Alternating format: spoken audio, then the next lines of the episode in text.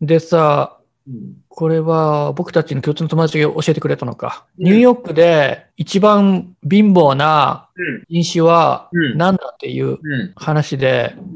実はエイジアンが一番貧乏だなんだってね、言ってたじゃん。うん。僕たちの共通の友達が。その表があったよね。うん、ニューヨークで一番貧乏な人種は実はエイジアンなんだって。うん。で、このクイズを、嫌なクイズを友達何人かに出すとみんな黒人うん。うん。だって言うの。誰もエイジアンって言わないの。うん。だからエイジアンはこんだけ立場弱いにもかかわらず、うん。全く認識されてないんだよね、世間に。うん。でなんでかっていうと、エイジアンがすごいシャイだ、シャイでスピークアウトしないからだよね。そうだね。うん。うんで、。勤勉で真面目に働くじゃん、エイジアン。うん。で、ドラッグとか、遅刻とか、そういうことでお金がないわけじゃないじゃん。うん。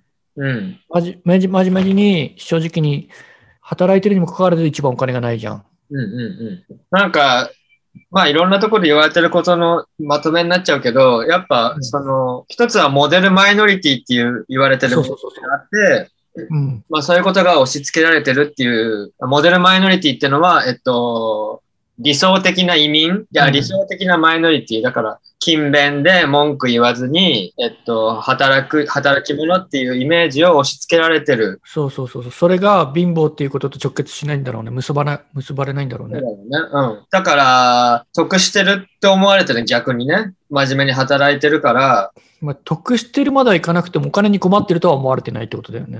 うん。まあお金とあと待遇とか、うん。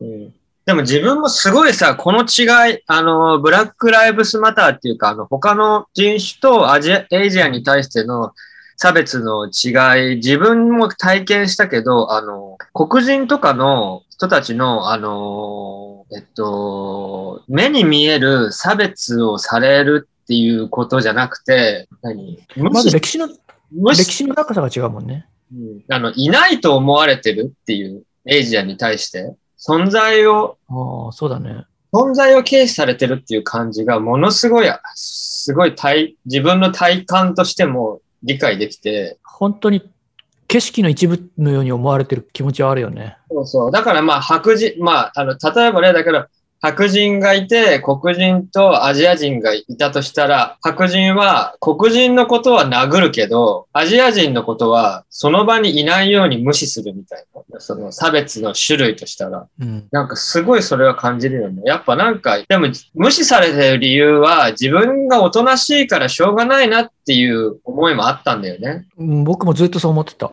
多分他の人たちと同じように主張すれば存在感がね、まあそれで嫌われるか好かれるかはそれは、あのーその時々の個人の問題だけど、少なくとも存在感は出せるのかなって思ってたけど、僕も、うーん、自分がなかなかチャンスがつかめないとか、成功しないとか、うん道が開けないのは、自分の努力が足りないからとか、うん例えばアートオープニングに行って無視されたりとかするじゃん。うん冷たくされたりとかした時に、うん、あ、これは僕の英語が下手だ、拙なかったから相手にされなかったのかなとか、思うよね。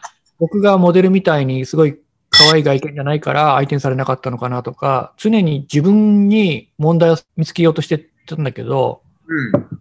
だからもっと自分が頑張んなきゃっていう思ってたんだけど、ある。うん。最近はもうなんで自分がそう思わなきゃいけないのっていう風になってきた。うん。なんでそこまで弱い立場にうん。なんなきゃいけないのっていうか、うん。謙遜、謙遜じゃないか。自分を落としてさ、見なきゃいけないのかなって思ってさ。そういうふうにさ、他人のせいにするのが下手なのかもね、日本人って。他人のせいにするなって育てられたからね。そうそうそう。なんかね、自分最近思うんだけど、日本のな近しい友達でね、最近、うんえっとアルバイト始めた子がいて、40ちょっと過ぎなんだけど、で、あんまり仕事がなくなってきて、うん。なんかそれでさ、まあ自分が悪いってさ、言うんだけどさ、うん。なんか、それって、まあそれってフリーランスの人だからね、あの事実はわかんないけど、うん。それって自分のせいじゃなくて、もしかして社会が悪いんじゃないの？そういうふうに思ってみればって言ったんだけど、うん。いや、自分の努力が足りないからだと思うっていうのね、その子はね。うん。でもなんか最近、まあコロナももちろんあるからね、自分の周りで40過ぎて、仕事があるのにアルバイトを始めたって人が、すごい近いところでも3人もいるのね。あ、そうなんだ。うん。うん。それってさ、もう自分のせいじゃないじゃん。違うと思うよ。だけど、そこで、これは自分のせいじゃないって思うのってやっぱ結構難しいんだなって。自分も今、やっぱりいろいろ自分が悪いのかなって思っちゃうところが多くて、それをもちろんね、丸々社会のせいにするのは、うんと、難しいけど、ある程度は社会のせいにしないと、自分の他にも、社会のせいっていうか社会が原因だよね。あ社会が原因で、そうそうそう。いや、僕もずーっと自分を責め続けてたんだけど、過去10年間。うん。うん、だから、例えば、アートオープニングに行って無視されたりとかするじゃん。うん、それで、一緒に行った友達に、白人の友達に、うんあいつに無視されたって後で言うわけ。うん、そうすると、それはお前の頭の中だけで起きてることだとか言われるわけ。うん、そあいつはそんな嫌なやつじゃないっつって。うん、なんかお前の被害妄想だみたいなこと言われるわけ。うん。で、僕も、うん、そうなのかな。僕が被害妄想なのかなとか思って、うん、僕がもっと上手に話しかければ、うん。うまく話が転がせられたら友達になれたのかなとかさ、うずーっと自分を責め続けてて、うん、それでもなかなか好転しなくて、そのうちもうアートオープニングに行くことすら臆病になってきて、うん、傷つくじゃん。無視されたら。うん、すごいわかる。わざわざ傷傷つきに行きたくないじゃん。うん、で、アートオープニングからも足が遠のいてきたときに、で、なかなかチャンスがつかめないときに、なんか、一番の親友から喧嘩したときに、うん、成功する成功するって言ってるけど、全然成功しないじゃんって、口だけじゃんみたいなこと言われたの。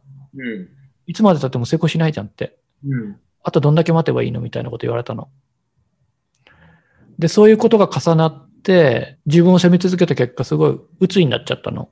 うん、で、今鬱から出したんだけど、もう自分を責めることをやめたの。うん、だって、僕が悪いんじゃないもん。世の中が悪いんだもんっていう。うん、で、それが、みんなに苦しんでる人に伝えたい。伝えたい。うん、偉そうになっちゃうけど、うん、自分を責めるのをやめて、うん。もっと世の中を疑った方がいいよね。それはそう思うね。うん、そうそう。まあだから、すごい話戻って、そういう精神構造がベースにあるとして、モデルマイノリティっていうものの形成に、それが一着買っちゃってるっていう可能性があるよね。おとなしくて。ただ、まあ、日本人、僕たち日本人のことしかわかんないけど、今のが日本人の気質だとすると、まあ、エイジアン全体へのクライムがね、あ、もだからモデルマイノリティっていう偏見の原因が日本人だけの素質だけではないと思うから、まあ、すごい適当なこと言っちゃうけどさ、儒儒教とかの関係なんじゃない？年上を敬うとか。そう。儒教の流れなんじゃない？だから結構エイジアンに結構共通してある考え方なんじゃない？なんかさ、ちょっと結構いろいろ見たんだけど忘れちゃったんだけど、一個、町山さんが言ってた話だから、うん。歴史的には本当の話だと思う。絶対調べてると思うから。だけど、それが原因かっていうとちょっとわかんないんだけど、町山さんの論だから、うん。あの、えーチンギス・ハン時代に見たうん話、あの見てない。モンゴルが、うん。あのヨーロッパに攻め入った時があったから、うん。潜在的にアジア人を敵視しているっていう、えっと、思想がある。それが原因だ歴史の始まりだって言ってたけどね。それはでもね、いろんな人たちの、えー懐疑的かな。だって敵視されてなくない？うんまあでもさ敵、視もされてなくない？まあ、今はそうかもね。まあでもこの話本当にさ、歴史を学ばないとダメだよね。あの中国人がさ、あの中華街、中華街にね、アメリカのチャイナタウン、あの、サンフランシスコのチャイナタウンにさ、閉じ込められてさ、そこから出ちゃいけないってさ、法律で決められた話とか、そういう、もね、あの、セカンドワーの時にね、隔離されたもんね。そうそうそう。あのね、そう、YouTube でね、ダース・レイダーだっけ？うん。あ、見たよ、あれ。それ。うん。そうそうそう、あれ見るとさ、長島先生のア。メリカにおけるエイジアンたちの立ち位置の流れが結構分かって勉強になるよね。そうそう。だからあの人は、あの前島先生だっけ？あの人もアメリカのことよく語ってるけど、うん。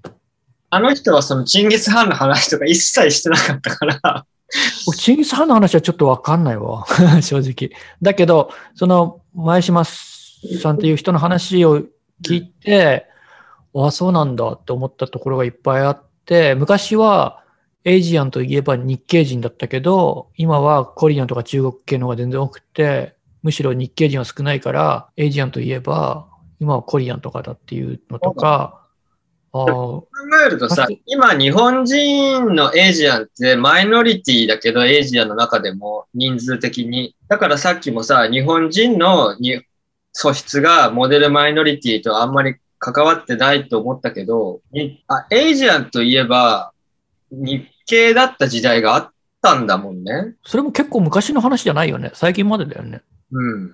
多分80年代ぐらいまでじゃない？うん、うん、うん。まあだから結構それはあれかもね。まあでも、まあ、ヘイトエイジャン、アジア、どこまでがアジアかっていう問題もすごいあるじゃん。インドも入るもんね。インドも入るし、タイとかインドネシアとか、日本人から見ると、まあ、違う人種と思う、一般的に思ってる人たちもまとまってるから、あと、日本人は自分たちのことエイジアンだと思ってないっていう人もいるよね。ああ、自分、たちは白人と勘違いしてるって言ってる、いう人たちもいるよね。うん。でも確かにそういう節はちょっとあるよね。うんなんか自分、たちは他のエイジアンと違うってちょっとお高く止まってるところはあるよね。なんかあれだよね、日本人はなんだっけ、バナナって言われてて、うん。見た目は黄色いんだけど、あ剥くと白い。だから見た目エイジアンだけど、発想が白人と一緒。でもそれってさ、みあのバブル、バブルの時にさ、なんかゴッホの絵を買ったりさ、なんか、なんだっけ、ロッカフェラービル買ったんだっけ？忘れちゃったけど、ーうん。なんかそういう存在感が残ってんのかもね。うーん、でもその、かそれより前の話でもう、実際日本は敗戦した後、アメリカの占領地だったじゃん。そうだね。そうだでね。GHQ を押し付けられたっていう表現が正しいのか分かんないけど、うん、GHQ でもう完全にアメリカの色に染まったから、そういう意味でじゃない？うん、なるほどね。そうだね。骨抜きにされたってことでしょ、要は。うん、そう思うよ。そう思います。韓国とそれ、に日本人の話だよね。うんまあ、ヘイトエージャンクライムは、もうこれは、始まりの始まりっていうか、うん。本当にまだ始まってもいないぐらいの始まりっていうか、そうだね。やっぱり、ただ、今可視化されただけっていうことじゃん。うん。ヘイトエージャンクライムって言葉すら今までそんなポピュラーじゃなかったのに、それができて、そう、あのー戦いが始まるってことだよね。本当に。始まればいいんだけどね。始まればいいんだけどね。みんなが忘れちゃわなければいいっていうかさ、うん。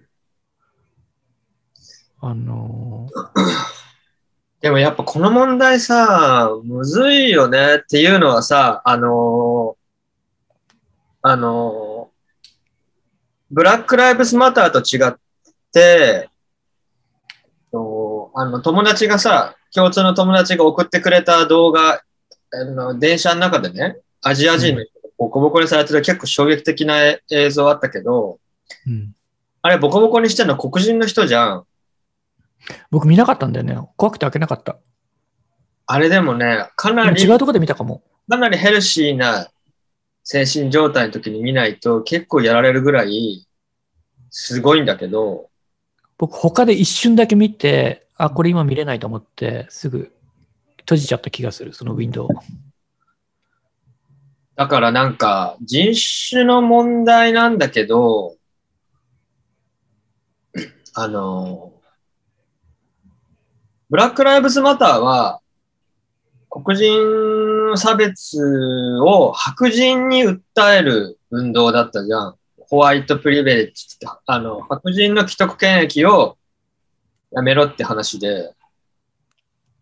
でも、 hate Asian crime は全方向だよね。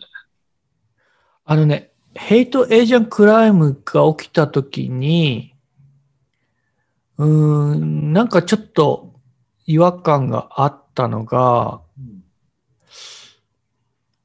えーっと、あ、違和感じゃないな。なんて言うんだろう。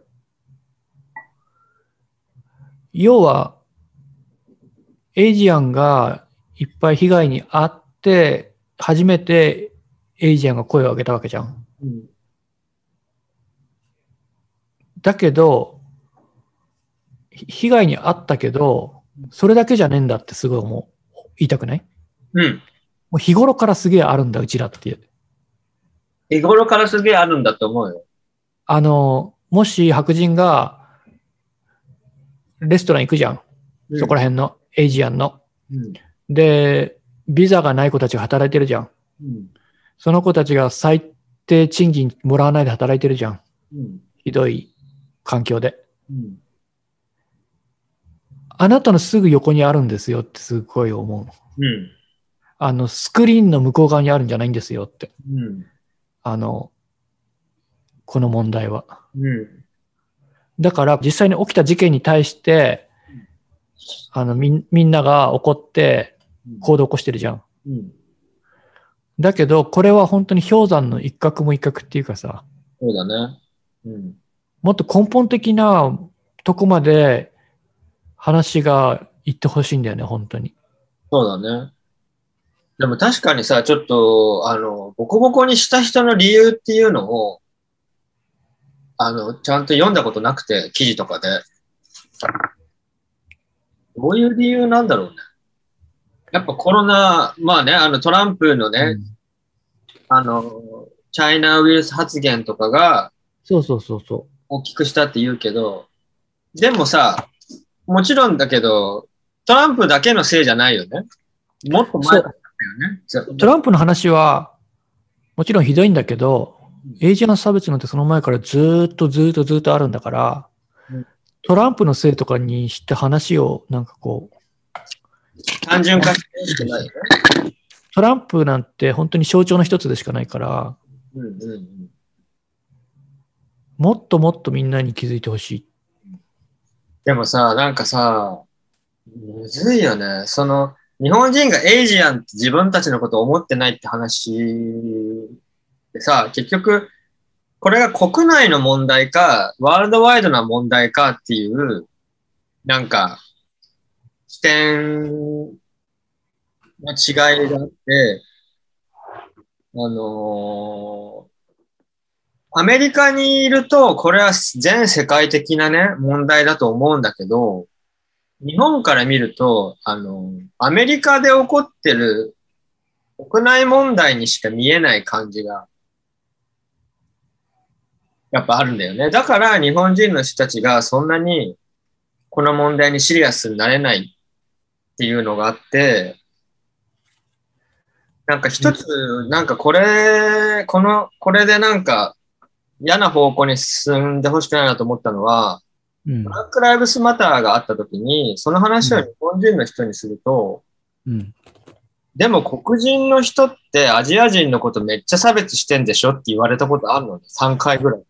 違う人。うんだ、で、そんなわけはないと言いたいんだけど、今回のああいう画像とかね、見ちゃうと、やっぱりってね、そこが繋がっちゃう人がいるような気がして、えでも自分のニューヨークで8年暮らした経験からうん。どう思う、うん と、えっと、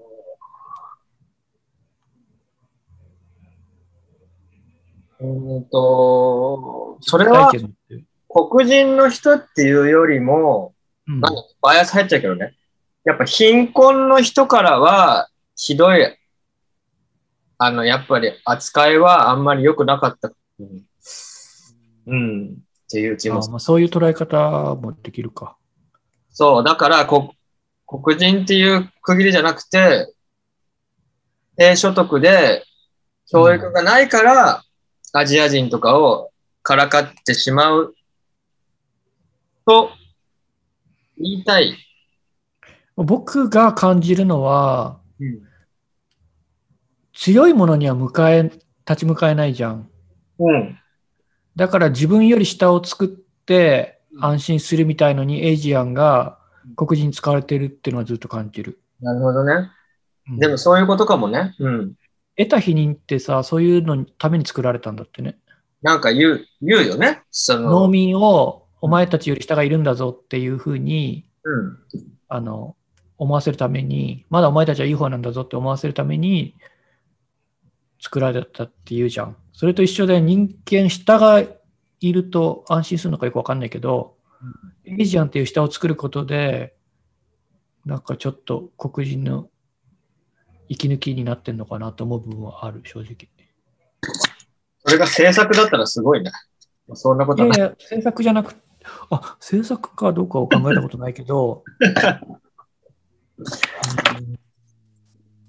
そうだね。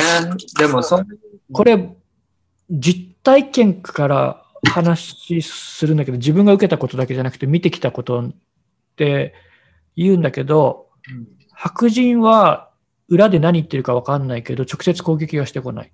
あ全くそう思います。白人は、だから、目の前でぶん殴っちゃうと問題になるから、そうそうそうそう。ぶん殴らない。黒人っていうか、あのーなんていうの立場が弱い人は、さらに弱い人をぶん殴っちゃう。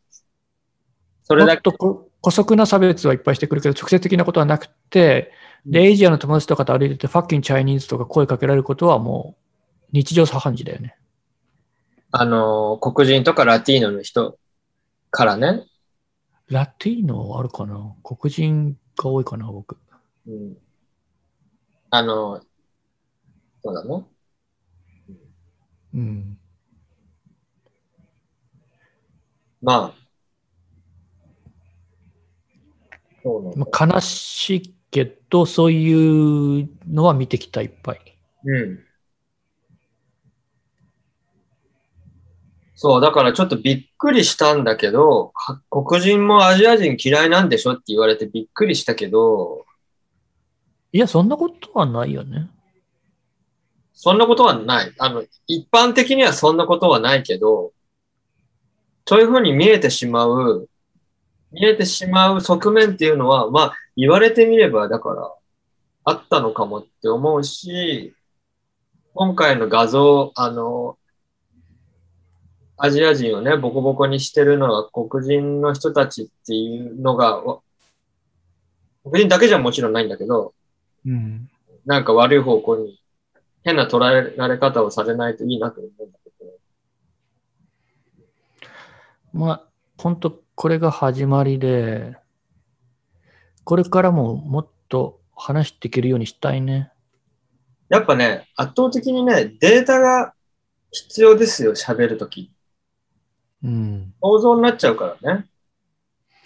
もちろん実体験を織り交ぜることもいいんだけどね。うん。だけど、実際のね、数字も入れていかないと。うん。まあ、まあ、あのー深刻な話ほどちゃんと準備して喋らないとダメですよ。うん。と同時に、リアルな気持ちを、うんあまり、なんていうのかな、こう、整理されてない、うん。リアルなうん。気持ちをうん吐き出すのも一つのうん。記録としてはいいんじゃない？うん。無責任だけど。そうだね。まあでもちょっとほら、誤解、完全に誤解してる場合はさ、やっぱり、で、さっきの日本人の国内でどういう反応があるかっていう話に関しては、言われるまで気づかなかったけど、今、浩平君が日本国内の話をするまで気づかなかったけどうん、僕、日本人にほとんど期待してないわ。うんうん何かしてくれるって。うん。うん。知らねえだろうなとしか思わない。そうだよね。僕の気持ち的にはニューヨ、ニューヨークじゃない、アメリカにいるうん。エイジアンの人たちともどうやってもっと団結して、で、どうやってエイジアン以外の人たちにもエイジアンが置かれている立場の良さを気づいてもらうかっていうことをどうやってやっていこうっていうことばっかりで、うん。日本国内にいる日本人たちの人たちに意識変えてもらいたいとか、うん期待もしてないかもしれない。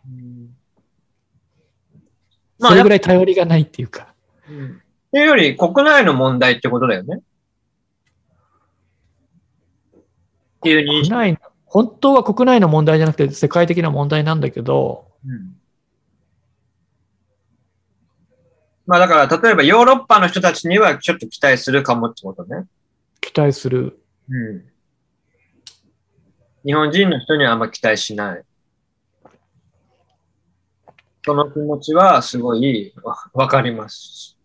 同性アイコンをの合法を期待するぐらい期待してないっていう。